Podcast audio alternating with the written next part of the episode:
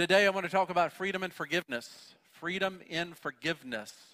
The first message I preached on freedom was freedom under authority. And if you have not uh, heard that message, you'll want to go and definitely listen to that one. It's a great one. It's one that's very timely for our day and what we're living in. Freedom under authority. Last week I talked about discerning the supernatural. And uh, we used the passage out of Acts chapter 8 where there was a man named uh, uh, Simon and he was pulling from sorcery. He was a sorcerer and he was pulling from the demonic realm and he was actually doing signs, wonders, and miracles. And then Philip came to town and he was preaching Jesus, and the miracles increased. They came to the level, in fact, Simon left his power that he was tapping on before, and he went to follow Jesus. And so we begin to understand that there was miracles happening before the gospel was being preached. Now we need to discern which source. We need to stay away from some and obviously embrace the other. So that was a powerful message. If you missed that, you want to go back online and and uh, recapture that because it gave you some principles of how to discern the uh, what where the supernatural is coming from and we need that today i tell you what we're in a day where the supernatural is out on the streets it's not it's not something hidden anymore in some back room low level room full of candles it's it's out in the streets and so we need to be able to discern what is what is the source and be able to um, then uh, respond appropriately today is about freedom and boy, I tell you what, this, this impacts us all. You don't have to go very far until uh, if, you're, if you want to pursue Jesus and pursue Christianity, you don't go very far before you bump into forgiveness. I mean, that is so core in understanding what it means to have a relationship with God. First of all, we need to know that we need to be forgiven. And if we don't understand that to that level, then we're not going to walk very far. It'll just be a maybe a, a better life or a, a good a, a, good way to live or, or a different way to think. But when you truly understand the level of forgiveness, then what will happen is your life will be changed. And as we'll talk today, you'll be able to give that away to others. And one of the big things I'm going to be hitting on today is the fact of knowing that we've been forgiven so we can pass that forgiveness along to others. But oftentimes we get stopped in the process. Uh, many of us don't have a, a problem of asking God to forgive us. That's generally not the, the angle that we struggle with. The big deal for us is that when we're asked by God to forgive others, and particularly those close to us, like a spouse or a child or a good friend, when they do, do something that's, that's uh, outside of maybe what God has for them or harmed us in some way, and suddenly God says, I want you to forgive. We go, no. There's something inside of us that rises up. And yet we were created as, as in the image of God to want justice to be served. That's what we were created. There's something that rises up when a, when a wrong is done. We believe it should be righted. It should be made right. The person should be punished for what they've done wrong. That's within us. And so that is in the image of God as well, that God's character and nature. But uh, oftentimes our flesh just d- puts up a fight to actually forgive. Here's some of the things that I thought about that our flesh does. You don't know how much they hurt me, therefore, I'm not going to forgive. They probably will hurt me again in the future, therefore, I'm not going to forgive. who will bring justice to them if I don't? Therefore, I'm not going to forgive. Who will hold them accountable? for what they did. That goes through our mind as well. And how do I keep a boundary in place if I were to forgive them? All of those are valid thoughts that we have when we're faced with forgiving someone that has really hurt us in a significant way or hurt somebody we love. All of those, uh, may, maybe not all of those that you've encountered, but probably one or two of them that you have hit. So we're going to just open up here by defining forgiveness. What actually does forgiveness means? And if you're a simple person, kind of like I am, it's three words. To let go. That's what it means, simply, literally, to let go. So if you want to just boil it down to three words, that's it. To let go. Now, I want to just kind of broaden that a little bit, or, or maybe look at three aspects of the word forgiveness that is actually drawn from three different Greek words that are used that are translated into English forgive. The first one is this to show unconditional favor towards. Unconditional favor uh, toward. No strings attached. So that's a part of the definition of forgiveness. 1 John 2:12 says this, "For I'm writing you, dear children, because your sins have been forgiven on account of his name." Isn't that great news? Your sins have been forgiven on account of his name. Unconditional forgiveness. You committed that, I forgive you, you can walk free. The second aspect about defining forgiveness is to remove permanently, that's the key word, permanently, an intention or an, ad, or an action. To remove permanently. That means let it go. Somebody harmed you in some way. If you truly forgive, you, you say, I release you from any expectation of that. I permanently forgive that incident. There may be things that occur in the future, but you get to practice forgiveness again. It's not a done deal. It's something that we perhaps use every day. The third aspect about forgiveness defined is a cancellation of a punishment, a guilt, or a debt. A cancellation of a punishment, guilt, or debt. Sometimes we can forgive somebody and feel guilty that we did because you know we're not seeing justice served. And so we feel guilty that we've forgiven them or, or maybe we set a boundary that's godly and the right thing to do and we feel, we feel guilty for setting the boundary. And so when you truly do forgive you set boundaries because god has told you so and then you walk forward in life. I want to read matthew chapter 18 this is an illustration a story that jesus told a parable if you will about uh, forgiveness and Peter, he, I guess he was probably wanting to impress Jesus, so he came one day, and we don't really have the background of why he blurted out this question, but he said, How many times should I forgive, Jesus? Seven? I mean, I, that's pretty generous of Peter, isn't it? I'd probably, if I were Peter, I'd probably say the same thing. Jesus, uh, how many times should we forgive somebody? How about seven? That's a lot, isn't it? For one person, I would say so. It's a lot. And Jesus came back and said 70 times 7. Whoa. Peter's like shocked. Wait a minute here. What's Jesus saying? He's saying, don't keep count. That's what he's saying. As many times as it's needed. You don't really keep track. Oh, I need to forgive this. Okay, I'm going to do it. It's not really keeping score in that way. And then Jesus went on to tell a parable and a story, and I want to I want to read it to you in kind of in sections, and and we're going to walk down through and then come back and kind of follow the outline if I get to the outline. No, just kidding. I'll get there. Of some ways that we can look at forgiveness perhaps in a way that we haven't before. I want to give credit to Craig Hill. I was watching a podcast of him a couple of weeks ago. He was talking on forgiveness, and some of the things that I'm sharing with uh, you really came from, from uh, that, um, that conversation that he was having regarding forgiveness. Let, let me jump in here and read Matthew 18, starting at uh, verse 22. Jesus answered, I tell you not seven times, but 77 times. Therefore, the kingdom of heaven is like a king who wanted to settle his accounts with his servants. As he began the settlements, a man who owed him 10,000 talents, that would be the equivalent today of about a million dollars or more. So the guy racked up a debt to his master of over a million dollars. Let's look and see what happens. He's got this debt. It says, who owed him uh, 10,000 talents was brought to him. Verse 25, since he was not able to pay, the master ordered that he and his wife and his children and all that he had be sold to repay the debt. wow, what if that were you? That'd be tough, wouldn't it? it uh, he, wasn't, he wasn't asking, uh, and so we're kind of going to see the response here of what takes place of, of but just imagine for a moment if you racked up that kind of debt and you know the bankers called and you, you walk in and they're like we're, we're ready for payment and you don't have it.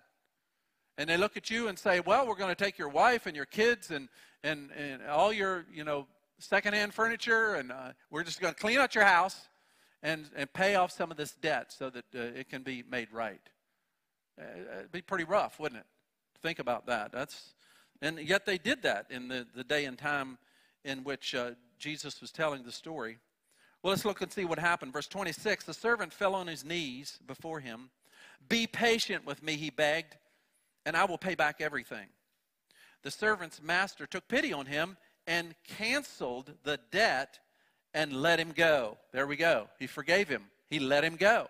He canceled the debt and he let him go. Now think about it. If you owed a million dollars and the person said, you, first of all, you asked for, he, he wasn't at that point asking for um, um, forgiveness. He really was only asking for mercy, which is give me more time. Right. give me more time to pay back a million dollars and I haven't paid it back. Incidentally, that, that if you if you get into the financial aspects, it probably would have taken him at the level of income, it probably would have taken him 20 years to pay it off. And yet this man, this master said, canceled, go free. He wasn't asking for that. He was asking for mercy. Let me work it out. The master took pity. He forgave him and let him go. That's, that's pretty major in my book. I don't know about yours, but, but uh, that's pretty major. Let's continue reading, see what else happens. Verse 28 When the servant went out, he found one of his fellow servants who owed him a hundred denarii, which would be the equivalent of about $5. A day's wages versus 20 years payback, a day's wages. Five bucks. He grabbed him and they began to choke him. Pay back what you owe me, he demanded. The fellow servant fell to his knees and begged him, Be patient with me, and I will pay you back. But he refused.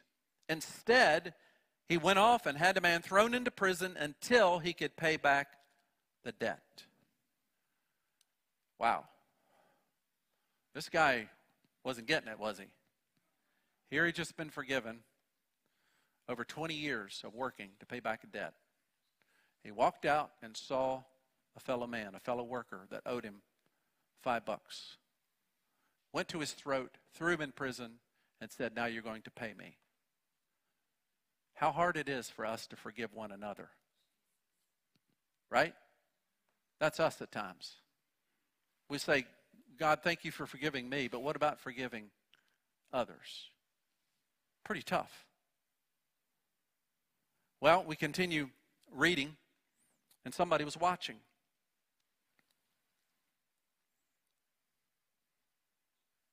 Verse 32, uh, verse 31. The other servants saw what had happened, and they were greatly distressed and went and told the master everything that had happened. I want you to understand that when you get into the kingdom of God, people start observing what you're doing. Out in the world, sometimes people aren't watching what you're doing, and sometimes they look the other way.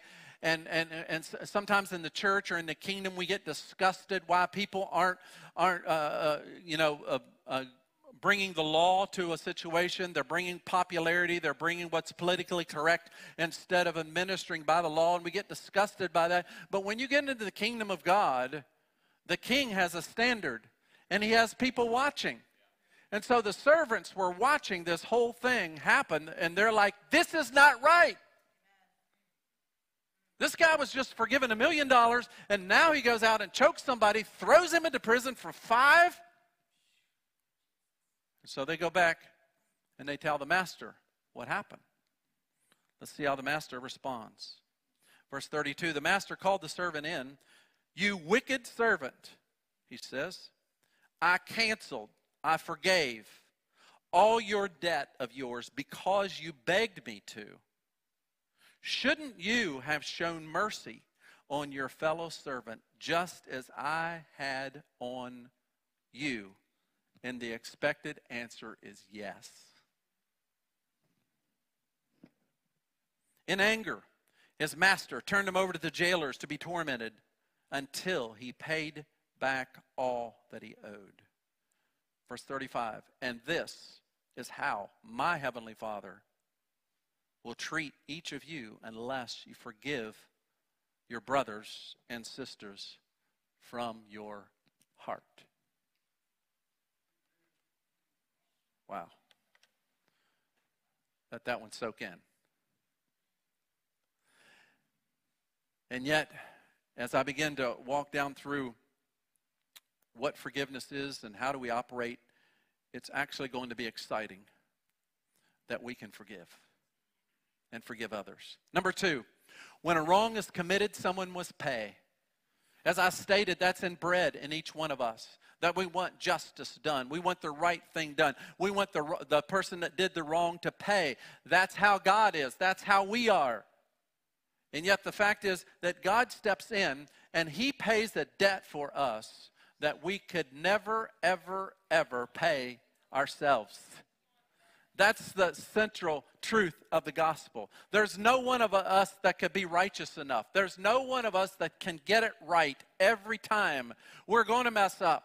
Somebody's going to trip us up. Somebody's going to make us mad. Somebody's going to make us angry. Somebody's going to cut us off. Somebody is going to do something that will cause us to get into a place that we don't want to stay, and yet we realize this is not where God wants me. I've got to do something bring it to that place where he calls us to forgive. Now, this is the great news is that when we commit sin, Jesus says, I'll pay.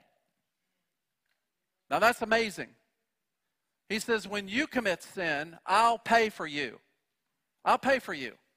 That's what I've come for. That's what I'm doing. Let me read a couple of scriptures. Ephesians 1 7 says, He is so rich in kindness. Listen to that. So rich in kindness and grace that he purchased our freedom with the blood of his son and forgave our sins. Wow, that's really good news.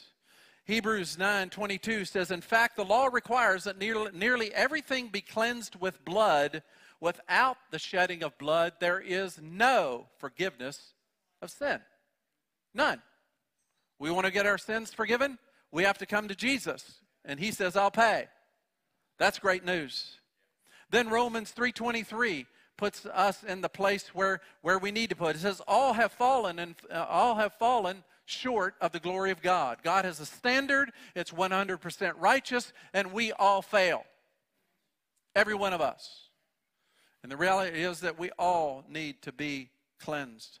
The good news is that while we're in process, Jesus keeps us because we have accepted him. If you have, you put your faith in him. He's forgiven you. When we're in process, when we have a weak moment, when we have a crisis in our life and we're grudging somebody or holding resentment or trying to get back, even though we're in that bad place, he still holds our place of being 100% righteous before the Father. Now, that's a hard thing to understand. Let me give you a, a, picture. That is this yardstick. If you felt like you could maybe be a 14 of righteousness today, who's going to fill up the gap of 100% if Jesus had returned today and you go to the Father and you, he would say, Why should I accept you? And you say, Because I've received the blood of Jesus in place of my sin. He would say, Walk in but you were having a bad moment. Maybe you chewed somebody out. Maybe you, uh, again, maybe you had a moment where, where you just got torqued off of somebody, and before you got repented of, does that mean that you're less saved? No, you're fully saved because Jesus makes up the difference. He keeps you at 100% all the time. Even in our weakness, even in our frailties, even in our moments, He keeps us. His blood was that sufficient. He keeps us totally at 36. the needle doesn't move. And it's rough for us to understand that at times, but that's a reality of how completely He has forgiven you. The needle's at 100%, doesn't wiggle, doesn't move. The wind can't blow it away. It stays there. It is written. We're having bad days, but Jesus isn't. And so we have to remember that when we get to the place of starting to forgive others, of how much we have been forgiven. We have been given, forgiven a million dollars worth, so to speak, and that's pale compared to the reality of what we've done and how we've been forgiven. Let me give you a verse. 1 John chapter 2, 1 and 2 says this My dear children, I write this to you so that you will not sin. But if anybody does sin, we have an advocate with the Father, Jesus Christ, the righteous one. Verse 2 He is the atoning sacrifice for our sins, not only for our sins, but the sins of the whole world. Now, notice how this is written. It doesn't say that He atoned for our sacrifice. It literally says that He is atoning, I N G, current, right now, for you and I. He is atoning sacrifice. Not atoned, atoning. He did atone, but He's also atoning.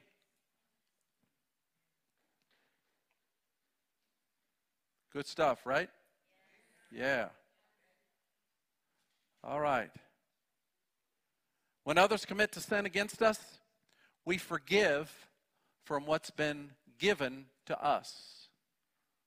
I don't really know if it's possible for someone without Christ to truly forgive from the heart. I don't see how that's possible. But once we know Christ and we know how we've been forgiven, then there's no reason that we can't forgive other people because God has deposited within us forgiveness. And therefore, it's not our own forgiveness that we are forgiving someone else. It's the forgiveness of Jesus that has been deposited within us. And so, therefore, we are only passing along what He has deposited in us in the first place. So there's nothing coming out of us. It's what He filled us with, and the reality that we walk in that when we get the opportunity to forgive someone else, it should be easy for us because we have this overflowing deposit that comes and keeps on coming. Whew. I'm setting you up here, but it's good news. The end result is God's forgiveness in us is being transferred to others. Colossians 3:13 says this, bear with each other and forgive one another. If any of you has a grievance against someone, forgive as the Lord forgave you. Period. Pretty clear. Number 3, when you forgive, what happens when you forgive? Romans 12:19 says, "Do not take revenge, but leave room for God's wrath. It is written, It is mine to avenge, I will repay, says the Lord. Romans 12, 19. So when you forgive, you are actually stepping out of the way to give God a chance to step in the way or in position that you were in through unforgiveness. And because you were in that position, God couldn't move, He couldn't work. You wanted justice, but in forgiveness, you actually step out of the way so that He can step in that place and release what He wants, His mercy and grace that couldn't happen before because you're there and your unforgiveness is there. That's the reality of, of what we've been handed and how we need to move. We actually step out of the way so He can step in the way. Here's a thought, and again, I borrowed this from Craig. When you forgive, you exercise your identity, and that identity should be in Christ. You exercise your identity instead of enforcing your idolatry of the flesh. You actually exercise your identity in Christ rather than enforce your idolatry in the flesh. So, what is that? It means that somebody has done you wrong, somebody has hurt you. They, it, we can't pretend it didn't happen. It did. Forgiveness is not saying, oh, nothing ever happened. That's, that's a lie. Something did happen. You're acknowledging that it did happen. And so, what happens if you don't forgive, then you keep hurt and revenge and, and, and, uh, and resentment, basically you make that into an idol in your heart. And you circulate that in your heart. That's what you focus on. You focus on how much they did you wrong, how much they hurt you, how much you'd like to take them out, how much you'd like them to get creamed. I mean, that's what you focus on. And you've just created an idol in your heart that you are nursing and unforgiveness takes that idol out and puts Jesus in. That's good stuff, isn't it? So you exercise your identity instead of reinforcing your idolatry. You soften your heart and remove your hardness because unforgiveness gives you a hard heart. This guy that was just forgiven a million dollars, it hadn't filtered down to his heart. I don't even know if it was in his head yet. He probably just went, wow. So you softens your heart. It doesn't mean that something didn't happen. Absolutely, something did happen, but you choose to let it go. You choose to let it go. Unforgiveness builds hardness. What does hardness look like? Here's some possibilities. Hardness looks like frequent anger. Hardness looks like thoughts of revenge. Hardness looks like sarcasm. Hardness looks like avoiding intimate conversations. Hardness oftentimes happens in unexplained sicknesses. Hardness. That's not what God wants. That's not what you want. The next point I have is that start trusting God again and remove the triggers of the flesh. Start trusting God again. When you forgive, you trust God. I trust God with that situation. I trust God with how it's going to work out. God, if you need me to participate, let me know. But I am stepping out so that you can step in. I'm putting you at the place where you can work, and I am getting on the sidelines. And so we realize that uh, we all have, you know, triggers that bring us back in. And as we trust God, the triggers happen less. I've experienced that in my life. And if you've truly forgiven, you probably have as well. Number four, forgiveness is a choice that starts a process. Forgiveness is a choice that starts a process. It's not one and done. I forgive you, walk away, we're all good. That's not how it works. If you've had some deep things happen to you in the area of people hurting you, you know that's not how it works. It's not one and done, forgive you, walk away. No, it's a choice and then it's a process that starts after the choice is made.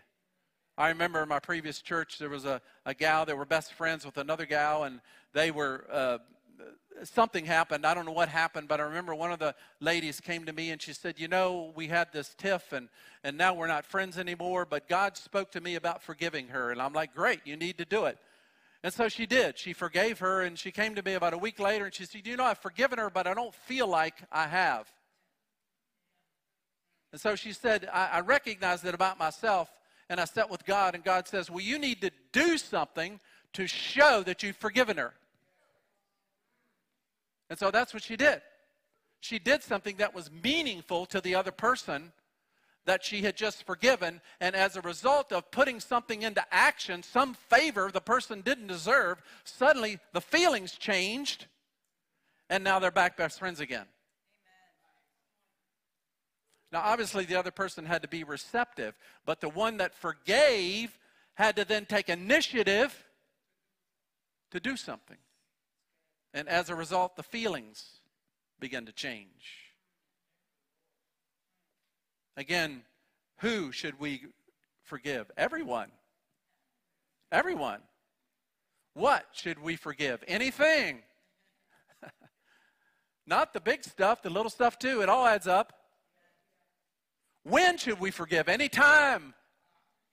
Anytime. Anytime God reveals it. Forgive. Why should we forgive? Because you have been forgiven. That's why. Because we've been forgiven. That's the way it works. Now, I've been talking mostly about firsthand encounters with someone that somebody does you wrong. And you're singing the song, you know. Somebody done me wrong song. You're singing the song. And so, but there's two other traps that we can get caught in. And oftentimes these two are the ones that we don't think about, but they're just as real and maybe even more deadly than firsthand. and that is a second-hand offense. That means that somebody like a parent, uh, uh, you know, a child does something and a parent takes a second-hand defense because of what was done to the child.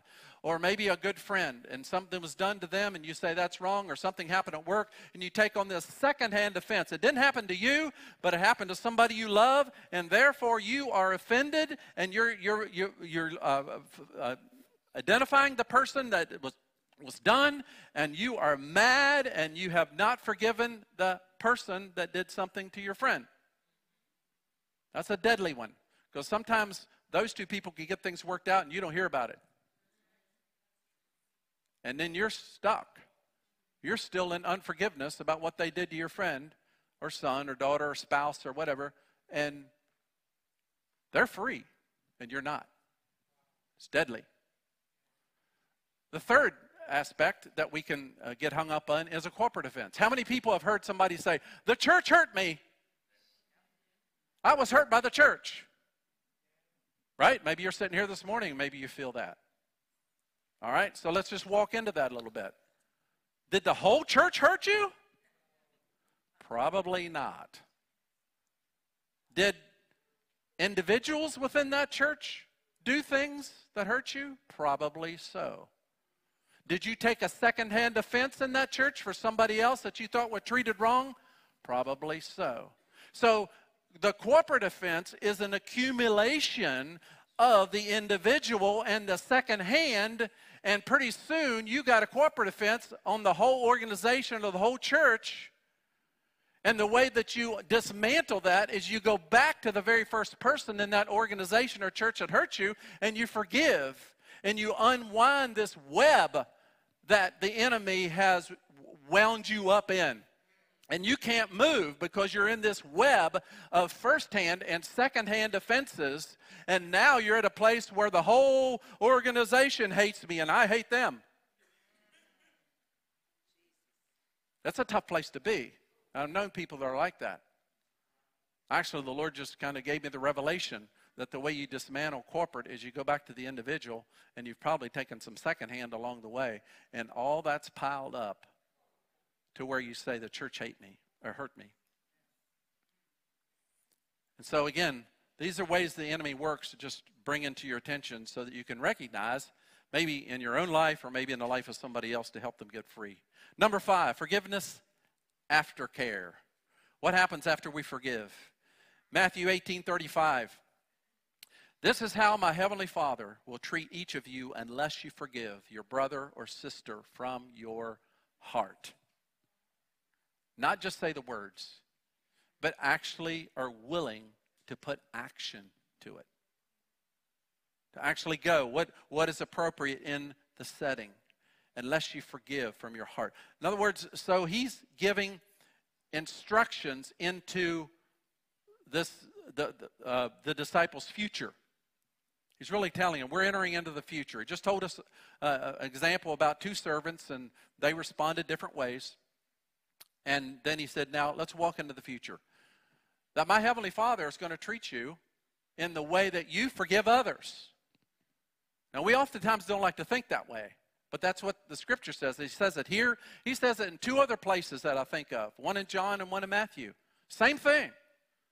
He says, You forgive, your Heavenly Father will forgive you. You don't forgive, your Heavenly Father won't forgive you. There's something tied to what we understand of what we've received and what we give out. And yet sometimes we have a, a disconnect. So, a couple of points under aftercare. There's never a time not to receive or extend forgiveness. There's never a time not to. Forgiving allows the hurt and the hate to leave. If you don't forgive, then the hurt and hate stays. It becomes an idol. You begin to nurse it. It stays there. God can't work because you're in the way. Your unforgiveness is in the way. The third thing is it causes, boy, this is big, it causes your mind to work redemptively. See, before you can't even think of the possibility of reconciliation or maybe peace in your heart or maybe to think that, that some other way justice could be brought to that situation that you were involved in. And now God says, forgive. You have to step back and you have to allow God to then direct that situation that before you were doing it. And that takes humility to step back and say, no, let's let the law do this, or let's let another person step in. I'm out. I'm going to take a position of prayer and trust in God. And then you begin to think redemptively, such as, well, maybe we could be friends again. Maybe our relationship could be reconciled. Maybe God could actually heal that other person that I didn't think could before, but maybe He really could. I mean, He says He's the God of the impossible. Maybe He could do an impossible thing and put us back together. You begin to think redemptively, and you can't think redemptively before unless you've forgiven. It's just not possible. So then, the last thing on aftercare is it releases you to set peaceful boundaries. There's times that boundaries need to be set. I say peaceful boundaries in a sense of recognizing this needs to be established, whether it's an emotional boundary or whether it's a physical boundary, this needs to be established so that God can do His work. I just mess it up. But He's an amazing God that can do things much more creatively and m- much more thoroughly and much more lovingly than I can do.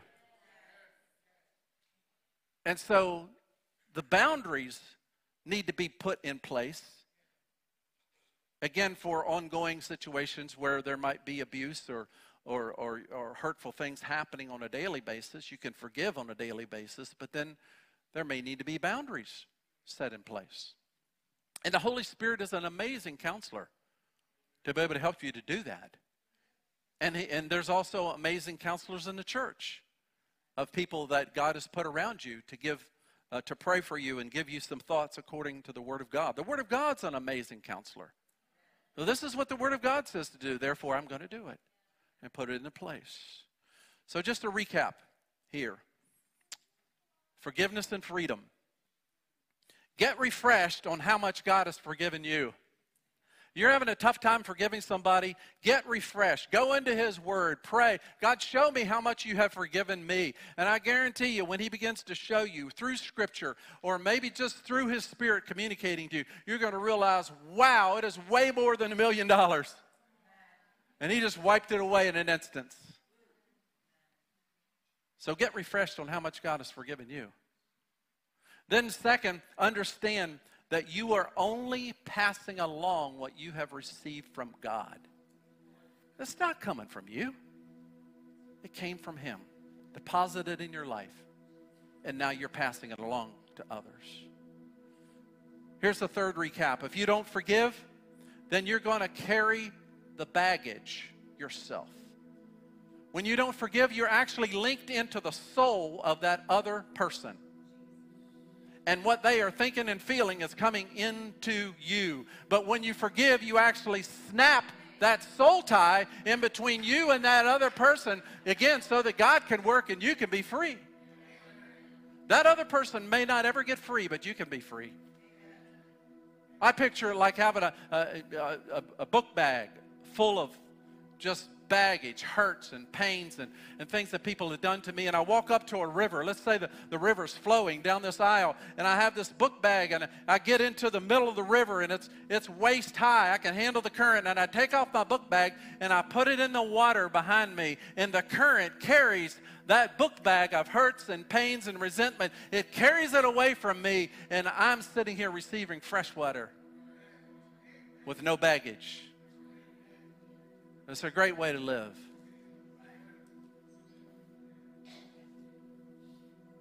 Finally, when you forgive, you're not just giving mercy, you're canceling a debt. You're not just, when you forgive, you're not just saying, I'm going to give you time to work this out. You're actually saying what, you do, what you've done to me right now, the effects of what you've done to me, I am letting it go. And then God starts to heal your heart, soften your heart, cause you to think differently in ways that you never thought before. You didn't even think they were possible because you're all clogged up with the unforgiveness. But when you say, I'm going to let it go, I don't want to carry it, I don't want to think that way. I am so grateful for what God has done to me, for me.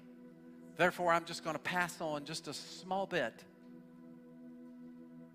Usually, that's all it's needed a small bit of the total forgiveness that He's given us.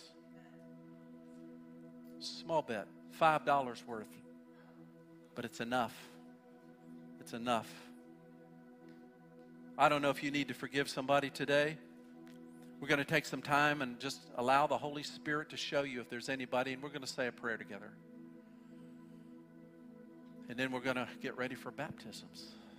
Going to be awesome. Wow, what a day. Heavenly Father, I pray that as we close our eyes, bow our heads, just get in a place of saying, Lord, speak to me. If there's any person in my life that I need to forgive,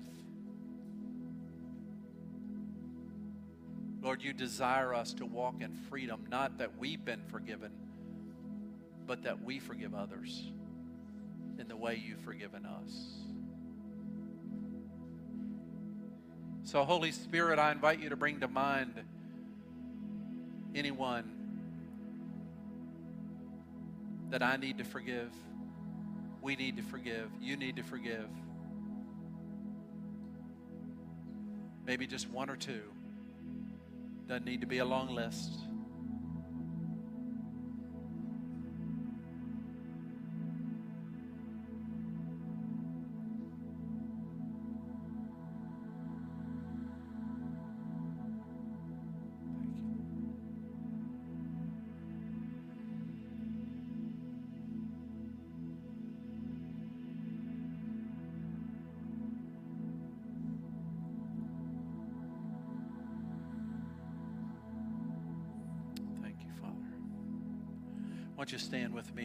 Pray this prayer?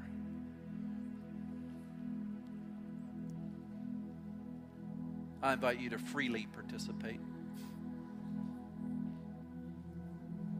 Dear Heavenly Father, because I've been forgiven in Christ Jesus, I now choose to forgive. And you can whisper their name.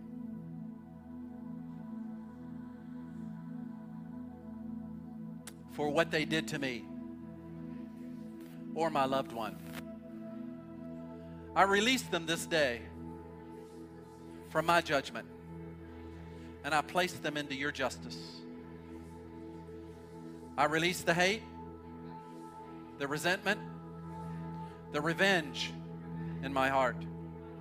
Come and soften my heart towards them and give me guidance of how to relate to them in the future.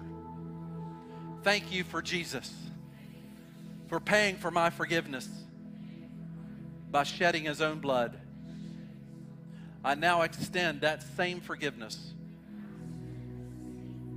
to others that you would show me. I desire to live free of offense and into forgiveness. In Jesus' name, amen.